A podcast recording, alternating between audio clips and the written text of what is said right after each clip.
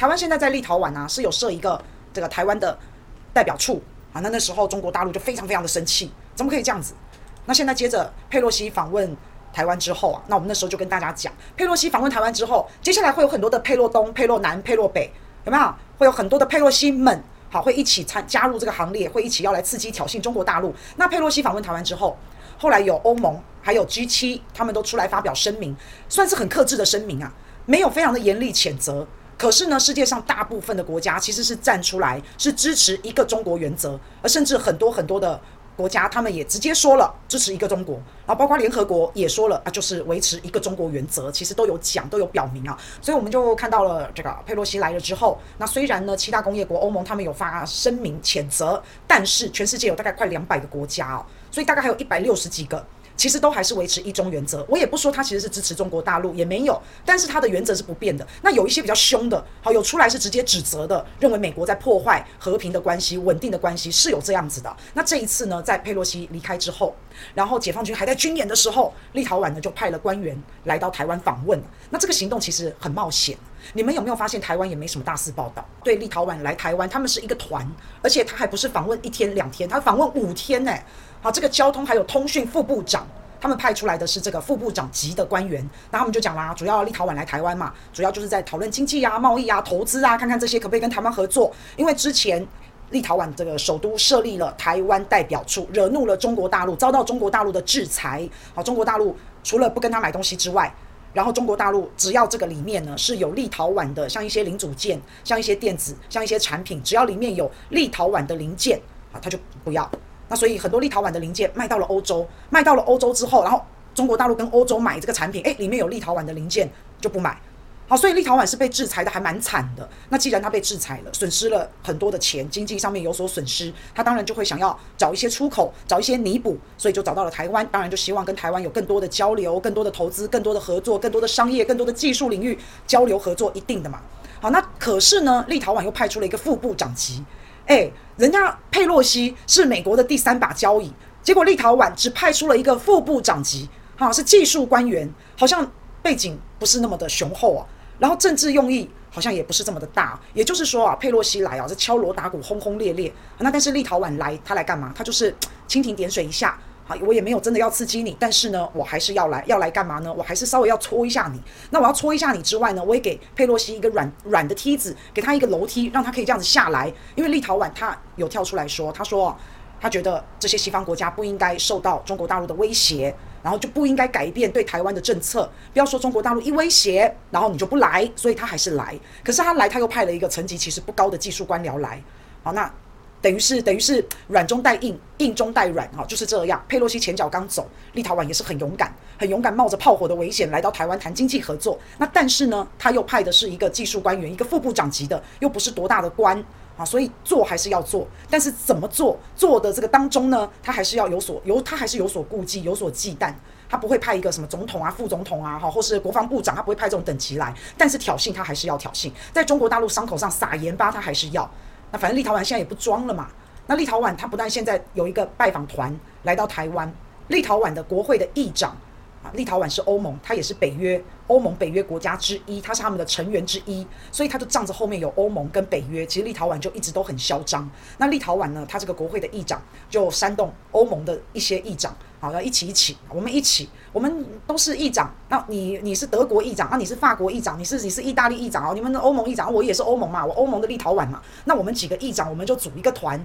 我们也来到台湾来访问，就翻版的佩洛西，欧洲版的佩洛西们。好，那现在立陶宛跟中国大陆的关系非常的差，也是因为上一次立陶宛在立陶宛自己的国家设了台湾的代表处，所以跟中国大陆就闹僵了。除了被制裁之外，在中国大陆跟立陶宛现在是已经召回大使了。现在这两个国家已经没有大使了，好，互相都召回了。所以这个没有派驻大使的状况，两国的关系是非常非常的差的。那当然，现在立陶宛就来到台湾了。好，立陶宛的结论就是这些西方世界不应该姑息中国大陆。好，那立陶宛呢是自由民主，台湾也是自由民主。立陶宛还说不能让台湾成为下一个乌克兰，我们应该要有更多的自由民主的斗士，要追随佩洛西，把佩洛西当成女英雄，把佩洛西当成榜样。所以立陶宛它很明显，他在声援佩洛西，他在支援佩洛西。好，通常都是这样嘛。你今天你做了一个事情。舆论的方向不站在你这边。像佩洛西，他来了台湾，他回到美国，啊，美国自己内部吵成一团，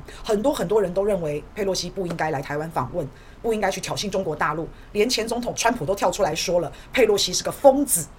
啊，所以舆论并没有站在佩洛西这边。再来，全世界将近两百个国家，一百六七十个，好，很多都是站出来直接重申一个中国。那有一些是严厉谴责美国，有一些是重申一个中国，连联合国都出来说了，还是一个中国。那所以在舆论上面，美国这一次做了这件事情，他们并没有占到便宜，他并没有占到好处。那通常来说，会想要扭转这个局势，当然也是希望有一些国家要来帮佩洛西说话。你要寻求舆论，你要把这个风向给转变，你当然是要做一些事啊。所以现在立陶宛跳出来，很显然的，立陶宛就是在做这个事。而且立陶宛跳出来，他也很有趣啊，他来就来嘛。好，那但是呢，他又要把这个议题，他明明是来跟台湾讲一些经济贸易合作，可是他又要把这个议题无限上纲，他要把这个议题上纲成立陶宛是自由民主，佩洛西是自由民主，台湾也是自由民主，他要把这个议题整个上纲到哇，立陶宛现在代表国际社会了，哈，代表自由民主了，所以立陶宛也要呼吁国际社会，他要呼吁这些西方世界的国家不要怕中国大陆，不要怕恐中国大陆的恐吓，这个国际势力都应该要挺台湾，应该要捍卫民主自由的体制。所以立陶宛把自己整个就提高到一个道德的制高点了，有没有？哎，所以现在感觉好像哎，人捧人高嘛。立陶宛捧佩洛西啊，然后这个林志坚也是啊，被这个台大数学系退休教授有没有给他捧起来？被台大的学生给他捧起来，看看能不能转变那种舆论的风向。其实就一模一样，就一模一样。那立陶宛这个时候来台湾，老实讲，时间真的非常的敏感，再加上他们很挑衅的、非常高调的来，但是又派了一个层级不高的，全世界现在都在唯恐。很害怕台海的局势，诶，大家都在担忧，诶，而且而且大家都是避之唯恐不及，诶，可是立陶宛它就不一样喽，啊，人家都在躲，都在闪，甚至根本不想谈这个议题，诶，结果立陶宛他当然这个时候跳出来，就是给他的大哥解围啊，就是这样啊，大家没有想到中国大陆反应这么大，然后真的用军事的力量包围台湾，那反正在国际上面，很多国家都发表支持一个中国的声明，在国际舆论的战场上，你你把现在舆论的战场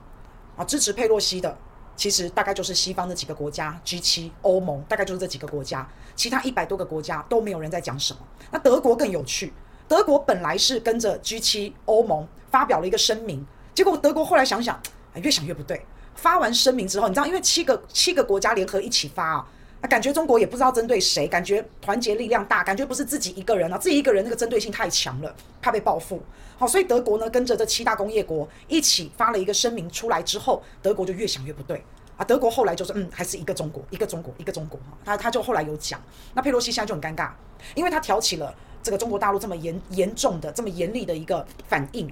还有那么大的一个争端，还有那么大的一个争议，所以佩洛西现在希望在各种的场合要表示自己这样做是正确的。好，那包括佩洛西回到了美国之后，他也多次的公开的在不同的场合发声嘛。要为自己这一次访问台湾的一个正当性，要把它有一个定义下来。他一直不断在讲啊。那包括这一次立陶宛来了一个副部长之后哦，这个副部长来台湾以后哦，之后可能立陶宛会在台湾建立贸易办事处。啊，那立陶宛的议长也在揪其他欧盟的议长一起要组团来访问台湾。那这就是在给佩洛西撑腰，好，这就是在给佩洛西加油的意思啊。然后还要把自己无限上纲，捍卫民主自由体制。还要把自己讲得很高大上、很伟大，还要呼吁各个民主阵营的朋友一起来对抗中国大陆社会主义、共产主义。哇，太厉害了吧！这这一波操作，可是你只要看到，你只要去破解它，好，你只要去了解他为什么会这样说，你就会觉得，哎，又来了，又来了，还不是就是这样？台湾也是，国外也是，都一样嘛。那你再回头看看台湾哦，好，这一次中国大陆包围台湾，台湾可以说是什么？台湾就是躺平嘛。台湾已经完全暴露出无计可施。双手一摊，两手一摊，真的就是躺平。可是呢，台湾还要装作若无其事。我们就是很，我们就是没有这个能力。现实就是这样。可是呢，若无其事的，还去逛食品展，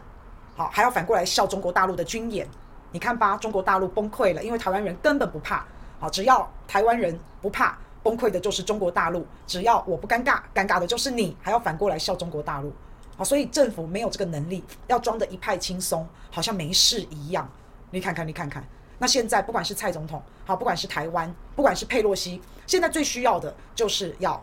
国际的舆论，好，有一些人，有一些国际的声音，能够为我们发出来，能够为蔡总统发，能够为佩洛西发，这个是最迫切需要的。